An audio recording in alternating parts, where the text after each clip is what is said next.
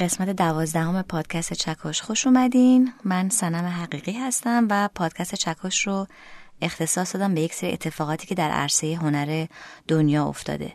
این اتفاقات محدود شده به اونهایی که به شکل یا به دادگاه کشیده شده یا قانونگذاری خاصی رو رقم زده یا سیاسیون رو درگیر کرده. یعنی مسائلی که یک سیستمی رو به هم زده و سیستم جدیدی رو جایگزینش کرده.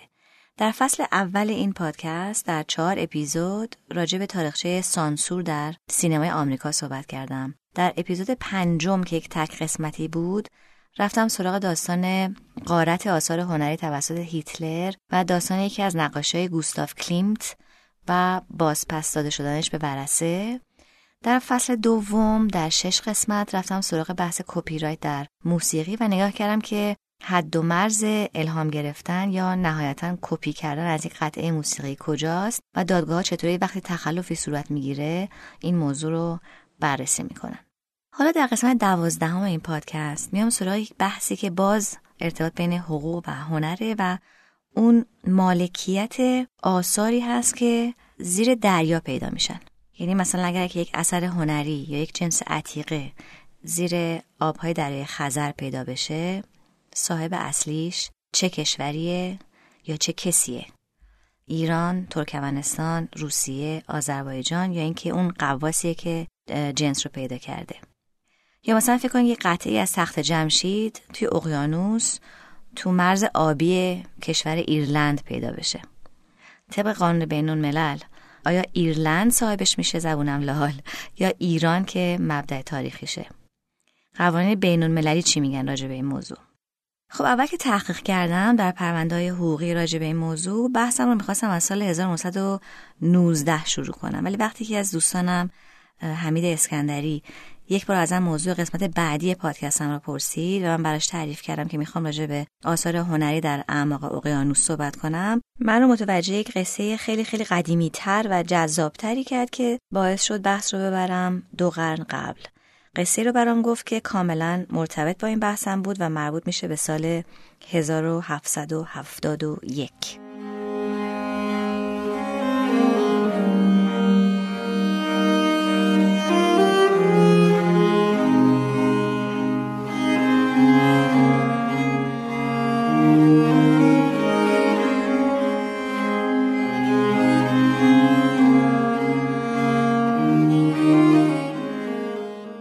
داستان از این قراره که در سال 1771 میلادی در کشور هلند یک آقای خیلی متمول و تاجری زندگی می‌کرده که خریدار آثار هنری بوده و یک کلکسیون عظیمی از این آثار علل خصوص از نقاشای مهم هلند مثل رامراند و ورمیر جمع آوری کرده بوده.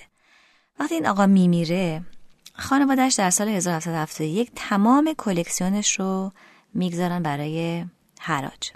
خبر این حراج خیلی جنجالی میشه و کلی راجع بهش حرف زده می‌شده و این خبر می‌رسه به گوش کی؟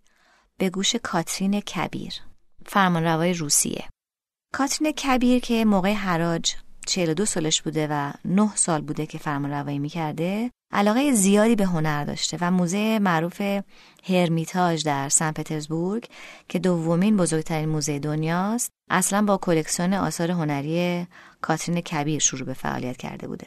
خلاصه کاترین کبیر میشنوه که کلکسیون این آقای تاجر هلندی به حراج گذاشته شده. سریع سفیرش در هلند رو صدا می‌زنه و میگه بره از این کلکسیون آثار هنری ارزشمندی رو خریداری کنه. میگن که نماینده کاترین کبیر میره حراجی و حداقل یازده اثر هنری رو برای کاترین کبیر خریداری می‌کنه. هم نقاشی بود و هم مجسمه. خود کاترین کبی بعد از خریدن این آثار که میگن آثاری بود از نقاشان درجه اول هلند اون زمان دستور میده که این آثار رو بگذارن روی کشتی باری و بفرستن سن پترزبورگ. میان این آثار رو حسابی بندی می‌کنن و جاسازی می‌کنن و در کنار این آثار هم کلی بار دونه قهوه و شکر و چوپخهای سفالی و اینا می‌گذارن که جزو سفارشات کاترین کبیر هم بوده. کشتی رو بار می‌کنن و کشتی میره از دریای بالتیک و از خلیج فنلاند. قرار میشه که بره به سمت سن پترزبورگ با محموله بسیار بسیار گران قیمت. دریای بالتیک یکی از سختترین دریاها برای کشتیرانی از قرار. این کشتی با بار آثار هنری میره و وسط راه درست وسط خلیج فنلاند و نزدیک ساحل کشور فنلاند می‌خوره به صخره‌های بزرگی و سرنشینا سعی می‌کنن تا کشتی رو نجات بدن. قایق های ماهیگیری که اون اطراف بودن میان کمک ولی آب دیگه کشتی رو پر می‌کنه و کشتی غرق میشه. تا قبل از غرق شدن یک مقداری از محموله کشتی رو تونسته بودن خالی کنن. ولی نقاشی ها رو خیلی چفت و بستدار اون تهمه ها محکم بسته بودن که با کشتی میره کف دریای بالتیک. گفتم بهتون که حدس بر این بوده که کاترین کبیر کلا 11 اثر خریداری کرده بوده تو این حراج. میگم حدس می‌زنن چون اطلاعات دقیق نیست و اینه که میگن این رو بر این اساسی که می‌دونستن که اون آقای تاجر چی داشته تو کلکسیونش و چه مقدار از آثار اون آقا الان هم در جهان در موزه و کلکسیون ها موجوده. بعد مقایسه کردن و تعداد کاری که فروخته شده ولی در هیچ جای دنیا الان نیست رو گذاشتن به حساب خرید کاترین کبیر. مثلا موزه رایکس آمستردام ادعا می‌کنه یک اثر سه لته یا سه قسمتی از نقاش معروف هلندی به اسم گریت داو توی این کشتی بوده که قبلا یک کپی ازش کشیده بودن و اون کپی در انبار موزه رایکس آمستردام موجوده و تحقیقی که کردن گفتن که اصل این نقاشی توی اون حراجی خریداری شده بوده توسط کاترین کبیر. اینجوری متوجه شدن که چه کارهای ارزشمندی رو کاترین کبیر احتمالا خریده. خب خبر به گوش کاترین کبیر می‌رسه و سریعا کشتی متعددی رو میفرسته برای نجات کشتی غرق شده. ولی در ابتدا نمی‌تونن محل دقیق غرق شدن کشتی رو پیدا کنن. چون حتی اون ماهیگیرایی که شاهد ماجرا بودنم اطلاعات درست نمی‌دادن. چرا؟ چون ترجیح می‌دادن کشتی روسی برگردن برن خونهشون و خودشون برن پایین و محموله کشتی رو بردارن به شمال خودشون. ولی خب کار اشتباهی کردن که جای کشتی رو به افراد مجهزتر نشون ندادن. چون کشتی هم در عمق 41 متری رفته بود پایین و این کشتی های ماهیگیری تجهیزات قواسی نداشتن که بتونن برن تا اون عمق. و خلاصه همکاری نکردن و نشون به اون نشون که هیچ کس نتونست بره سراغ کشتی و کشتی پیدا نشد و عملیات نجات کشتی متوقف شد. و اصلا صحبتی دیگه ازش نشد و کشتی با محموله ارزشمندش تقریبا فراموش شد تا می‌رسیم به سال 1991 میلادی یعنی 220 سال بعد.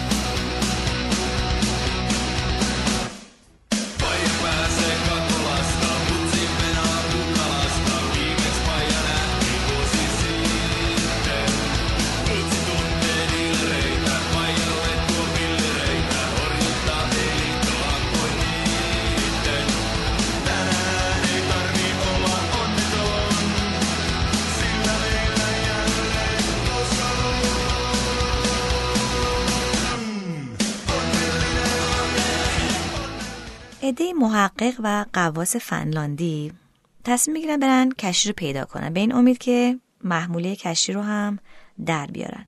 می‌گفتن آب دریای بالتیک خاصیتی داره که خیلی از اجناس ممکنه خیلی از بین نرفته باشن. ولی خب داریم راجع به حداقل 220 سال بعد از غرق شدن صحبت می‌کنیم و بعضی طبعا میگن احتمال سالم بودن هیچی بعد از این همه مدت وجود نداره. حالا در صورت این گروه با امید زیاد میرن قواسی و تلاشاشون نتیجه میده و سال 1999 بالاخره با هزار بدبختی کشتی رو در اعماق دریا پیدا می‌کنن. هزار بدبختی میگم چون کشتی های غرق شده زیادی در اعماق دریای بالتیک بوده و اینا باید می‌رفتن. از توی آرشیف اطلاعات کشتی های هلندی غرق شده رو در می آوردن اندازه درست اون کشتی رو در می آوردن و بعد دنبال کشتی با اون سایز در عمق دریا می گشتن. بالاخره کشتی پیدا میشه و اینا دیگه کلی خوشحال و خندان بودن و از همه مهمتر که کشتی هم نشکسته بوده و یک کشتی کامل زیر دریا بوده. چون خیلی در عمق دریا تاریک بوده میان داربست های عظیمی رو درست می‌کنن و بهش چراغ وصل می‌کنن و میدن پایین تو دریا که اینطوری می‌تونستن کامل کشتی رو ببینن و فقط مشکلی که بوده این بوده که دسترسیشون به داخل کشتی و زیر عرشه ممکن نبوده. از سوراخ‌های روی عرشه فقط نور مینداختن تو و می‌تونستن یک عالم چپق سفالی ببینن که جزء محموله کشتی کاترین کبیرم بوده. فیلمش هست شما می‌تونید بریم ببینید که یک عالمه چپق سفالی درست زیر عرشه کشتی از توی یکی از این سوراخ‌ها دیده می‌شده ولی نمی‌تونستن برن تو. سوراخ کوچیک بوده و قواسا با اون همه تجهیزات و مخزن هوا اینها رد نمی‌شدن از هیچ از این سوراخ ها بدون که آسیبی بزنن به کشتی. و چون اولویت حفظ کشتی بوده از بیرون تا می‌شده از داخل عکاسی و فیلم برداری می‌کنن ولی بسته نقاشی ها رو نمی‌بینن. چون اونا رو احتمالا هم که گفتم گذاشته بودن اون تهمه ها و جاهای دور از دسترس کارکنای کشتی. خب حالا این قواسا جای کشتی رو پیدا کردن و داستان رسانه‌ای میشه و همه میان سمت این داستان. نکته مهم فعلا برای بحث ما اینه که کشتی توی آبهای سرزمین فنلاند پیدا شده بوده یعنی در مرز آبی فنلاند. اینو فعلا داشته باشین تا اهمیت این موضوع براتون دیرتر بگم. چون کشتی در مرز آبی فنلاند پیدا شده بوده دولت فنلاند میاد خیلی بیرحمانه به این گروه تحقیق و این قواسای خوشحال. میگه خب خیلی هم ممنون زحمت کشین کشتی رو پیدا کردین حالا از این بعد تشریف ببرین و بقیه کار رو ما انجام میدیم. ما مسئولیت بیرون آوردن محمول کشتی رو بر عهده می‌گیریم. خب پس دولت فنلاند این رو میگه و بعد میان از خودشون می‌پرسن که همون زیر آب شروع به کار بکنن یا کشتی رو کامل از آب بیارن بیرون. ریسکش این بوده که اگه همون زیر این کارو بکنن احتمال اینکه یک جعبه رو بیاری بیرون و جعبه دیگه دومینووار منهدم بشن زیاد می بوده برای همین از روی تجربه کشور دیگه تصمیم می‌گیرن که کل کشتی رو بیارن بیرون. خب حالا تصمیم چندین سال پیش گرفتن. ولی هنوز چی درش نیاوردن. می‌دونم الان حالتون خیلی گرفته شده ولی گفتن پول نداریم که فعلا این کارو بکنیم و کاری انجام ندادن. یه کافی یکم عاشق هنر نقاشی باشین که سرتون رو مثل من بکوبیم به دیوار که مگه میشه معطل کنین. از اون طرف هم شاید مطمئنن که درصد سالم بودن آثار خیلی پایینه و براشون نمیارزه این همه خرج کنن. حالا این استیصال ما و عده زیادی مردم در سراسر سر کشور به کنار با مزه اینجاست که اون قواس های بازوقی که این همه زحمت کشیدن کشتی رو پیدا کرده بودن دولت فنلاند رو کشوندن به دادگاه. روچه حسابی؟ اونا اومدن شکایت کردن که ما حق نجات این کشتی رو داریم و اگه خودتون نمی‌خواین عملیات نجات رو ادامه بدین اجازه بدین ما این کارو بکنیم. یا اگه اجازه نمیدین باید به ما یک دستمزدی برای پیدا کردن این کشتی بدین. قضیه این پرونده انقدر بالا گرفت که رفت تا دیوان عالی کشور فنلاند. حالا کوتاه بگم که دولت فنلاند اومد یک قانونی رو در سال 2002 تصویب کرد که هر کشتی غرق شده که در آبهای فنلاند پیدا شد صاحبش دولت فنلانده و هر تصمیمی بخواد می‌گیره. راجع به این قانون دیرتر براتون میگم فقط فعلا از من قبول کنیم که فنلاند حق کامل رو این کشتی داره. این قواسا گفتن که این قانون بعد از این اومده که اینا کشتی رو پیدا کردن و شامل حال اونها نمیشه. که دولت فنلاند گفت چرا و به قول معروف این قانون عطف به ما سبق میشه. یعنی به گذشته هم برمیگرده و شامل این کشتی هلندی هم میشه و قواسا هم حقی ندارن. رأی به نفع دولت فنلاند داده شد. به قواسان گفتن یه خیلی شلوغش نکنین ولی این قواسا کوتاه نیومدن و رفتن شکایت کردن به کجا؟ به دادگاه حقوق بشر اروپا. گفتن که یک تصمیم غیر منصفانه و به ضرر شهروندان قواس فنلاند در دادگاه فنلاند گرفته شده و باید دادگاه حقوق بشر رسیدگی کنه. دادگاه حقوق بشر هم رسیدگی کرد و گفتش که اینها اگر قانونا رفته باشن قواسی و کشف کشتی غرق شده نهایتا می‌تونن فقط دستمزد بگیرن. بعد هم در دادگاه معلوم شد که اینا اصلا بدون مجوز درست حسابی رفته بودن سراغ این کشتی. واقعا دل بخواهی کرده بودن این کارو. خلاصه که درستون ندم. قواسا در دادگاه چیزی نصیبشون نشد و این هم زحمتشون نقش براب شد. حالا من و از حالا به بعد من و شما منتظریم ببینیم که دولت فنلاند آیا هیچ وقت پول می‌گذاره که این کشتی رو بیاره بیرون یا نه. خب این داستان غرق شدن این کشتی براتون گفتم که یکم راجع به سوالات مختلف فکر کنیم. کشتی هلندیه. تو آبهای فنلاند پیدا شده. صاحب محموله کشتی روسی بوده. یعنی سه تا کشور دخیلن. هرچند که هیچ وقت روسیه و هلند وارد این داستان کشف کشتی و محمولش نشدن و فقط فنلاند اومد طبق قانون کشور خودش و قانون بین الملل گفت کشتی مال منه. و اگه روسیه میومد می‌گفت این کشتی و محمولش مال منه چی می‌شد از نظر قانونی؟ یا هلند اگه میومد می‌گفت این کشتی مال منه چی می‌شد؟ قبل از اینکه بحث حقوقی رو باز کنم بذارین چند تا مثال جذاب دیگه هم بزنم.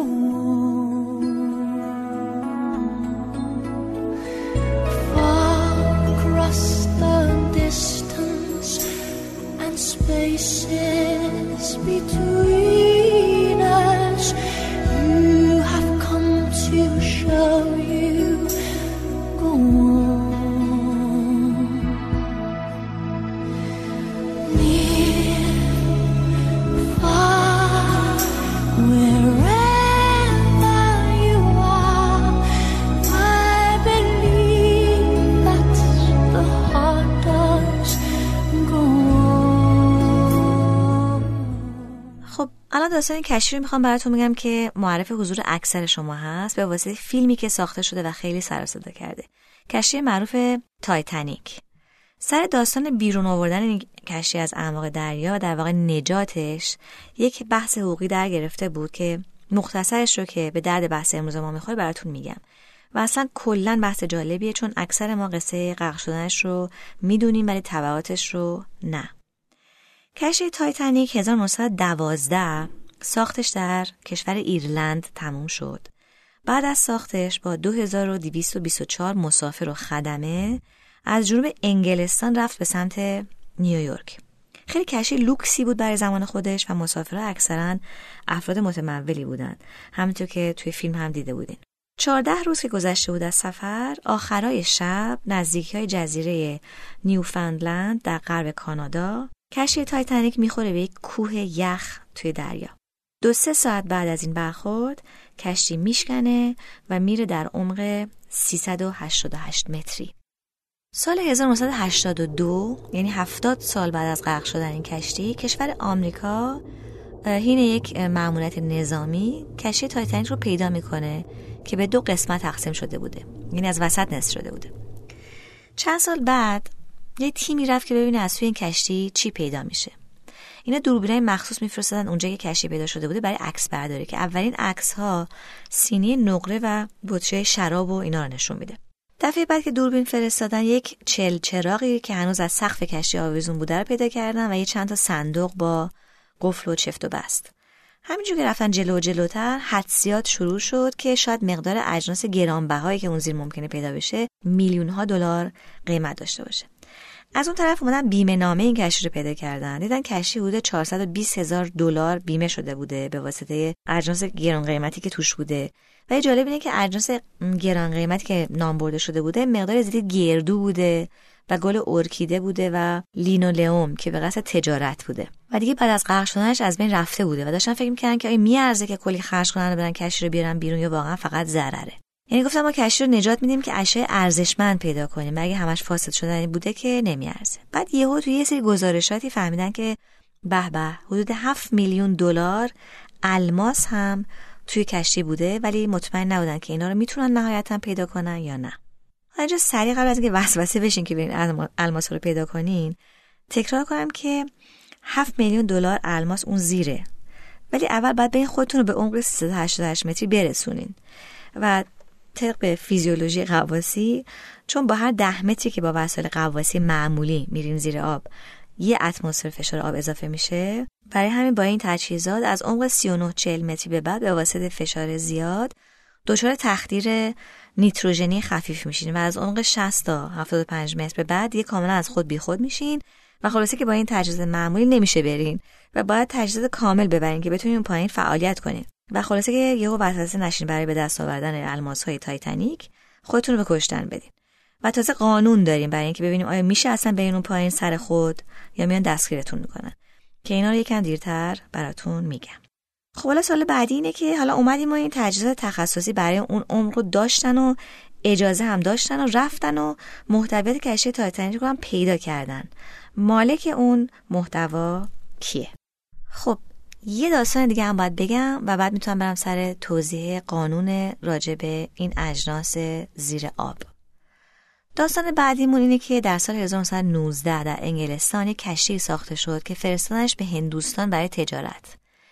در اوایل جنگ جهانی دوم دولت وقت انگلستان میاد و از این کشتی استفاده جنگی می‌کنه. یک روز در سال 1940 یعنی در طول جنگ جهانی دوم این کشتی داشته با یک سری کشتی دیگه از هند می‌رفته به سمت ایرلند با شمشای نقره که اون موقع قیمتشون 500 هزار پوند یا به دلار اون موقع دو میلیون دلار بوده و چون این کشتی سنی داشته برای خودش با سرعت بقیه به قول معروف کاروان کشتی کوچیکتر اطرافش نمی‌تونسته حرکت کنه. و همینطور داشته خیلی کند جلو می‌رفته طوفان میشه و از کشتی اسکورت جنگی هم جا میمونه انگار و به کل ارتباطش با اونها قطع میشه و توی دریا تک میفته و نهایتا مورد حمله آلمانا قرار می‌گیره و در اقیانوس اطلس شمالی غرق میشه و 85 نفر خدمه هم باهاش غرق میشن. خب چیزی که تا اینجا قصه براتون معلومه اینه که هم کشتی معلوم بوده چی بوده همین که محموله معلوم بوده از کجا به کجا می‌رفته متعلق به کی بوده و اینا مهمن. خب این اطلاعات داشته باشین که دیرتر مهم میشن. چند سال پیش دولت انگلستان تصمیم می‌گیره بره و این کشتی رو با محموله گران قیمتش از آب بکشه بیرون. چرا؟ برخلاف اون دوتا مثال قبلی برای این تصمیم می‌گیره که محموله ارزشمند یعنی شمشای نقره ارزشش رو داشتن که براشون پول خرج بشه. سال 2010 دولت انگلستان یک مزایده می‌گذاره که شرکت که کارشون اصلا نجات این کشتی و قایق ها و محمول های دریایی غرق شده بوده بیان قیمت بدن و کارو بگیرن که برن کشتی رو از آب بکشن بیرون. یه شرکتی اومد در مزایده و برنده شد و قراردادی که باش بستن این بود که بعد از کم کردن هزینه‌ای که باید بکنه مقدار زیادی از ارزش اموال به دست اومده مال این مؤسسه بشه. یعنی همون شمشای نقره قراردادی که بستن این بود که 80 درصد ارزش هر چی که بده کردن مال این مؤسسه بشه و 20 درصدش مال دولت انگلستان. خب قرارداد به این شکل میبندن و شرکت شروع می‌کنه به گشتن برای پیدا کردن کشتی و محموله کشتی. بالاخره در سال 2011 این کشتی رو کیلومترها دورتر از ساحل ایرلند زیر آب پیدا می‌کنن و نقره ها رو پیدا می‌کنن و میارنشون بیرون بعد از حدود 71 سال. البته خوبه بدونین که خیلی این کار خرج داره. حدود 20 میلیون دلار برای این کار خرج کرده بودن و ارزش نقره‌ای که بیرون آورده بودن حدود 77 میلیون دلار بود که بعد از کسر هزینه 80 درصدش رو دادن به اون شرکت یابنده و 20 درصدش به دولت انگلستان.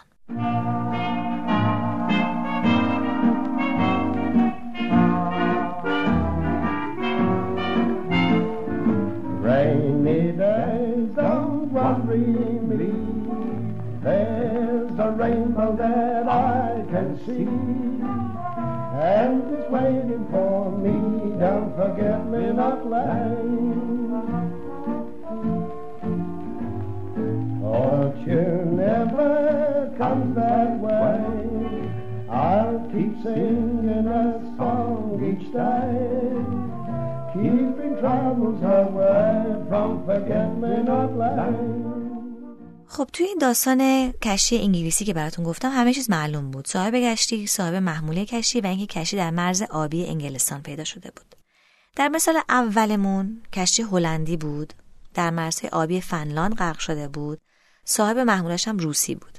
در مثال دوم کشتی تایتانیک صاحب اولیش انگلیسی بوده و صاحب محموله کشتی هم از ملیت های مختلف بودن و کشتی هم در آبهای بینون مللی غرق شده بوده.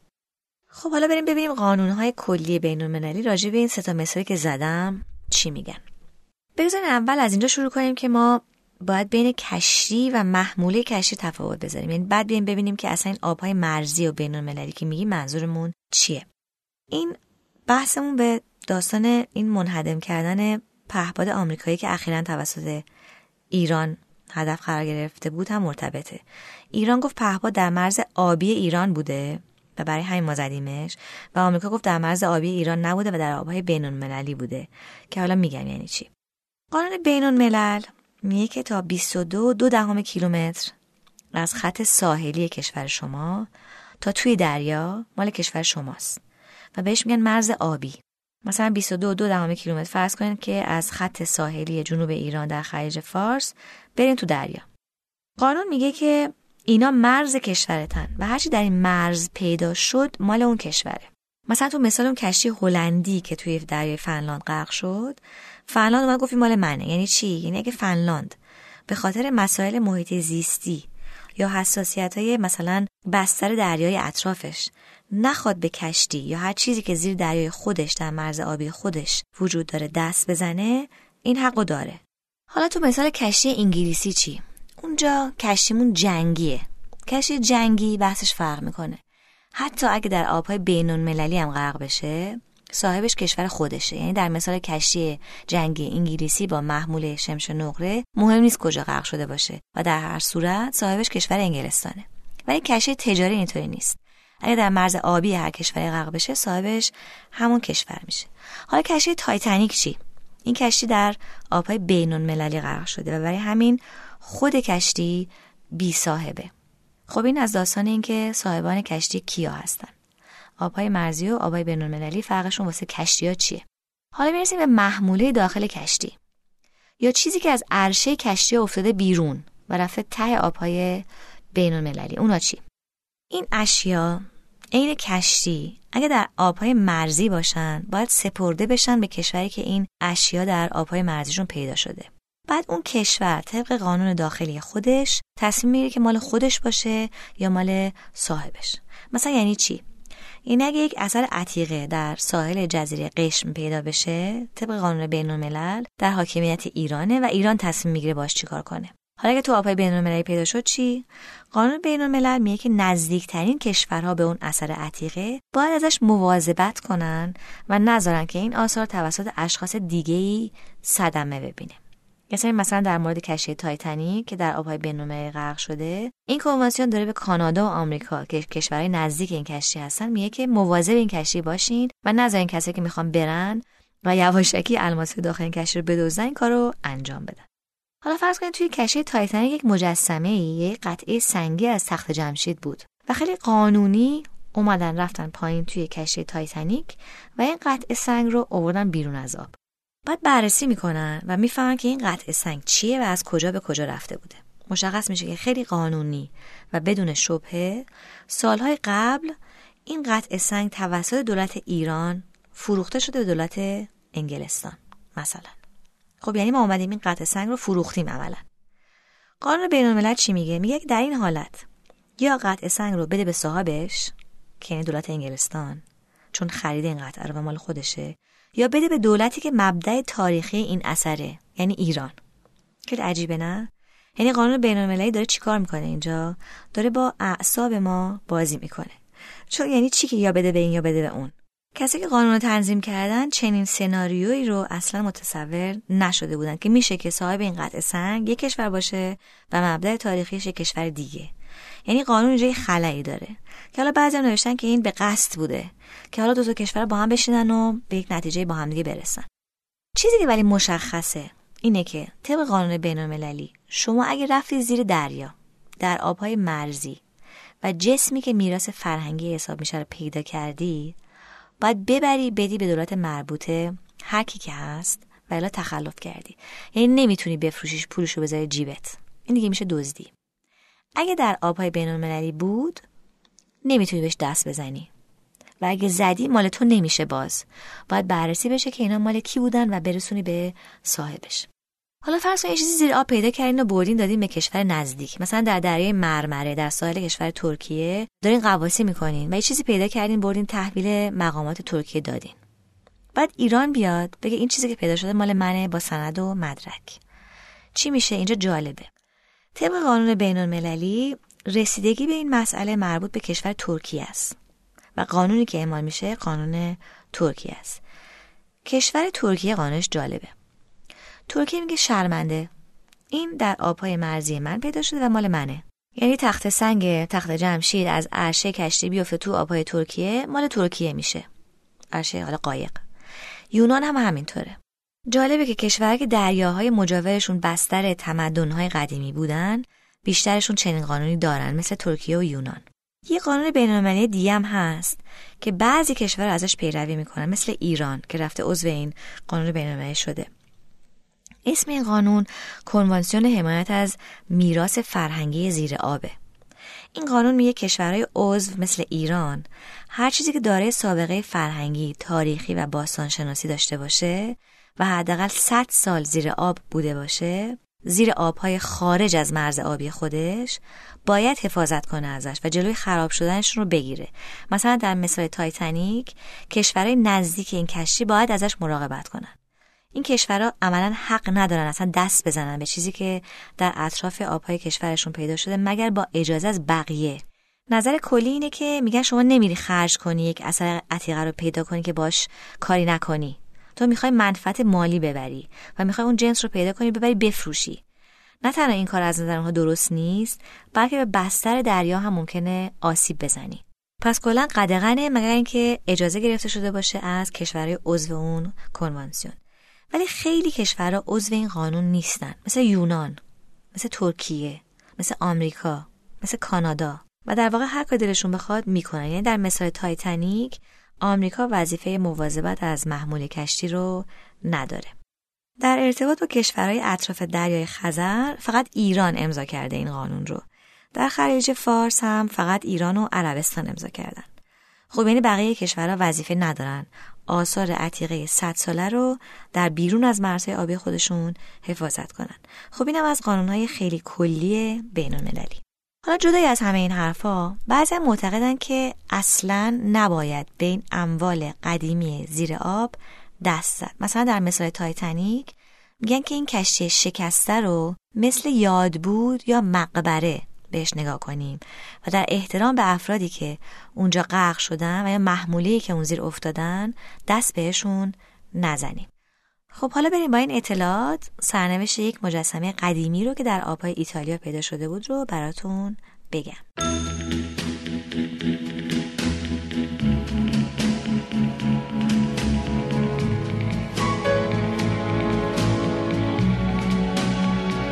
Sapore di sale, sapore di mare, che hai sulla pelle, che hai sulle labbra, quando esci dall'acqua e ti vieni a sdraiare vicino a me, vicino a me, sapore di sale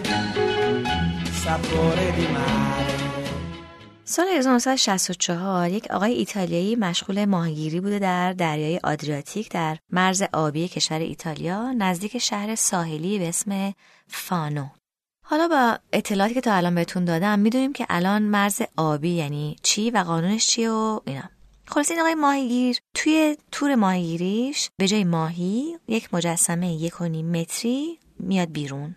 یک مجسمه کامل یک مرد ساخته شده از برونز. ماهیگیر این مجسمه رو نمی‌بره بده به دولت ایتالیا. اون زمان ایتالیا قانونی داشته که می‌گفته که هر چی پیدا کردین بیاین به من بدین و من بهتون یه پولی میدم. و این ماهیگیر این کار رو نمی‌کنه. اصلا صداشان در نمیاره. میره این طرف اون طرف راجبش حرف می‌زنه. و یک هنر دوست که حد زده بوده این مجسمه باید عتیقه باشه 5600 دلار میده و اون مجسمه رو از این ماهیگیر می‌خره. 5600 دلار اون موقع سال 1964 خیلی پول بوده و ماهیگیر هم خوشحال و خندان. خریدار اولی هم ایتالیایی بوده و مجسمه رو قایم می‌کنه توی انباری خونش. خریدار به چند نفر راجع به مجسمه میگه و داستان لو میره. و پلیس ایتالیا میاد و ماهیگیر و خریدار رو دستگیر می‌کنه به جرم مخفی کردن آثار عتیقه. و این نمی‌تونن محکومشون کنن چون سندی پیدا نکردن که اولا مجسمه عتیقه بوده که طرف رو به جرم مخفی کردن عتیقه زندانی کنن. و دوم اینکه دقیقا در مرز آبی ایتالیا پیدا شده بوده یا نبوده هم نتونسته بودن مشخص کنن. برای همین تبرئه میشن و میان بیرون. ولی در سیستم غذایی ایتالیا یک سابقه از چنین مجسمه ای ثبت میشه. خریدار اول میاد این مجسمه رو گرونتر میفروشه به یک کسی که آثار عتیقه جمع کرده در آمریکای جنوبی. بعد از اونجا میره آفریقای جنوبی و بعد در سال 1971 می‌رسه به آلمان. خریدار آلمانی خودش هم عتیقه باز بوده و هم ترمیم کننده. شروع می‌کنه به ترمیم مجسمه. و اینجا دیگه می‌فهمن که این مجسمه کار یک مجسمه ساز یونان باستان بوده به اسم لیسیپوس. مجسمه ساز یونانی قرن چهار قبل از میلاد مسیح. ببین چقدر این مجسمه قدیمی بوده. یکی از سه تا بهترین و مهمترین مجسمه سازان زمان خودش بوده. اونجا یکی می‌خواد که بیاد این مجسمه رو از این آقای آلمانی بخره. ولی صاحبش ترجیح میده که با موزه گتی در کالیفرنیای آمریکایی قرارداد ببنده و به قیمت حدود 4 میلیون دلار در سال 1977 این مجسمه رو به این موزه میفروشه. حالا با مزه اینجاست که یکو سرکله دولت ایتالیا پیدا میشه. چون دولت ایتالیا با کمک پلیس بینالمللی رد این خرید فروش مجسمه رو گرفته بوده و می‌فهمن که یک موزه این کار رو خریده. یکم تعلل می‌کنن البته و ده سال بعد میان به موزه میگن که این کار رو پس بده. موزه میگه نمیدم. اینطوری از پرونده استماد کردم که اون خریدار اولی که سرش بی کلاه مونده بوده به دولت یونان راجع به اهمیت این مجسمه میگه. و برای اولین بار دولت یونان می‌فهمه که چنین مجسمه در دنیا هست و راه پیدا کرده موزه در آمریکا. برای دولت یونان کاری نمی‌کنه.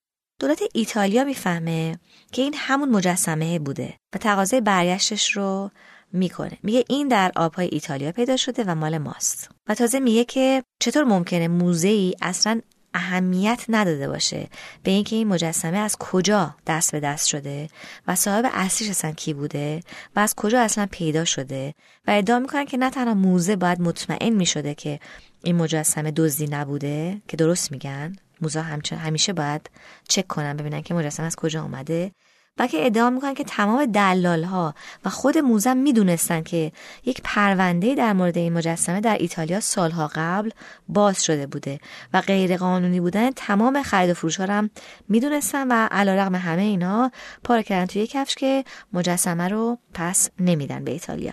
ایتالیا میاد موزه گتی رو میکشونه دادگاه در ایتالیا. حرف دولت ایتالیا چیه؟ که موزه می‌دونست این مجسمه چیه؟ می‌دونست این مجسمه از کجا آمده می‌دونست طبق قانون ایتالیا مثل همه کشورهای دیگه صادر کردن آثار عتیقه بدون مجوز دولت جرمه؟ می‌دونسته که این مجسمه توسط دلال ها به صورت, به صورت غیر قانونی معامله شده؟ و می‌دونسته که مجسمه در آبهای مرزی ایتالیا کشف شده؟ و این مجسمه باید برگرده ایتالیا تا ایتالیا تعیین تکلیف کنه براش.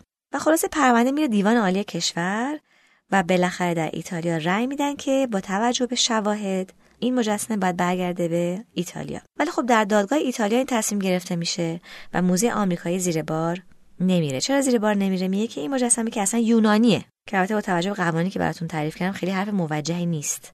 در جوابش هم دولت ایتالیا آمد حرف با مزه زد که اصلا تمدن یونان باستان و روم باستان خیلی به هم نزدیک بودن و اصلا این مجسمه ساز مدتی در فلان شهر در ایتالیای امروزی بوده زندگی می‌کرده و کار می‌کرده و شاید اصلا این مجسمه رو در ایتالیا ساخته بوده. و خلاصه هر تئوری بوده ارائه می‌کنن که بگن که این مجسمه ریشه در ایتالیا داشته.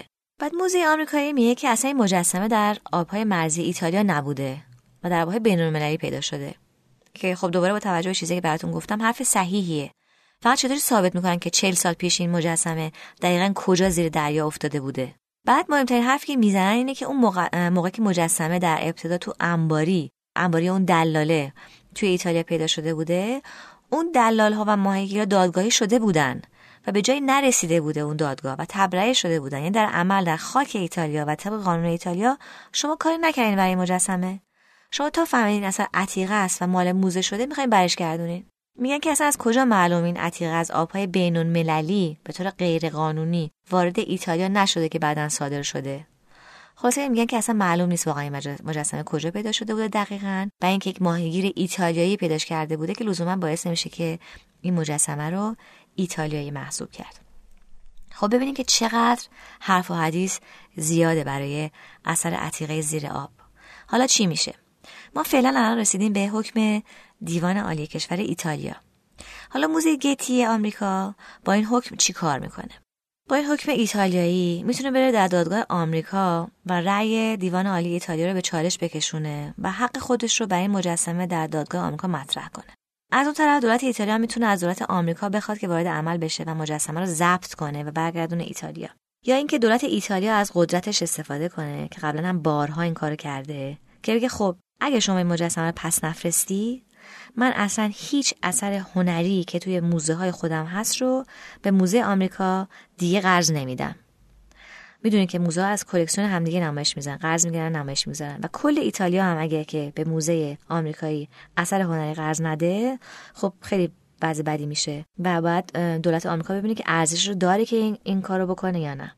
در صورت هنوز معلوم نیست چیکار می‌خوام بکنم و باید صبر کنیم ببینیم که چه تصمیمی دو طرف می‌گیرن. چیزی که واضحه و نقدهای زیادی راجعش گفتن اینه که موزه آمریکایی کار درست و اخلاقی نکرده که این مجسمه رو با وجود آگاهی به گذشتهش خریده و گذاشته تو مجموعش و حتی اگه دولت ایتالیا نتونه ثابت کنه که مجسمه متعلق به ایتالیاست کلا هم معتقدن که اگه مجسمه بر نگرده دری باز میشه یا بهتر بگم که در باز بازتر میشه که آثار عتیقه غیر قانونی صادر بشن و دست صاحب اصلیش بهشون هیچ وقت نرسه. یعنی کلا برای تجارت قانونی هنر بهتره که مجسمه رو برگردونن. که خب حالا ببینیم که چه خواهند کرد. خب من سعی کردم توی این تک قسمت براتون تعریف کنم که اگه زیر آب اثر هنری قدیمی پیدا کردین صاحبش کیه و قانون چی میگه؟ امیدوارم براتون جذاب بوده باشه و امیدوارم خودتون رو به کشتن ندین و نریم زیر آبهای بینالمللی دنبال گنج. می‌دونم که خیلی بحث پیچیده ای بود و خیلی سوال براتون الان مطرح هست که اگر که لازم دونستین برام بفرستین تا جوابش رو اگر داشتم بهتون بگم. می‌رسیم به پایان قسمت دوازدهم پادکست چکش. شما قسمت قبلی پادکست چکش رو می‌تونید در پلتفرم صوتی شنوتو و اپلیکیشن شنوتو و یا از طریق جستجو در اپهای پادکست پیدا کنین. خداحافظ تا قسمت بعد.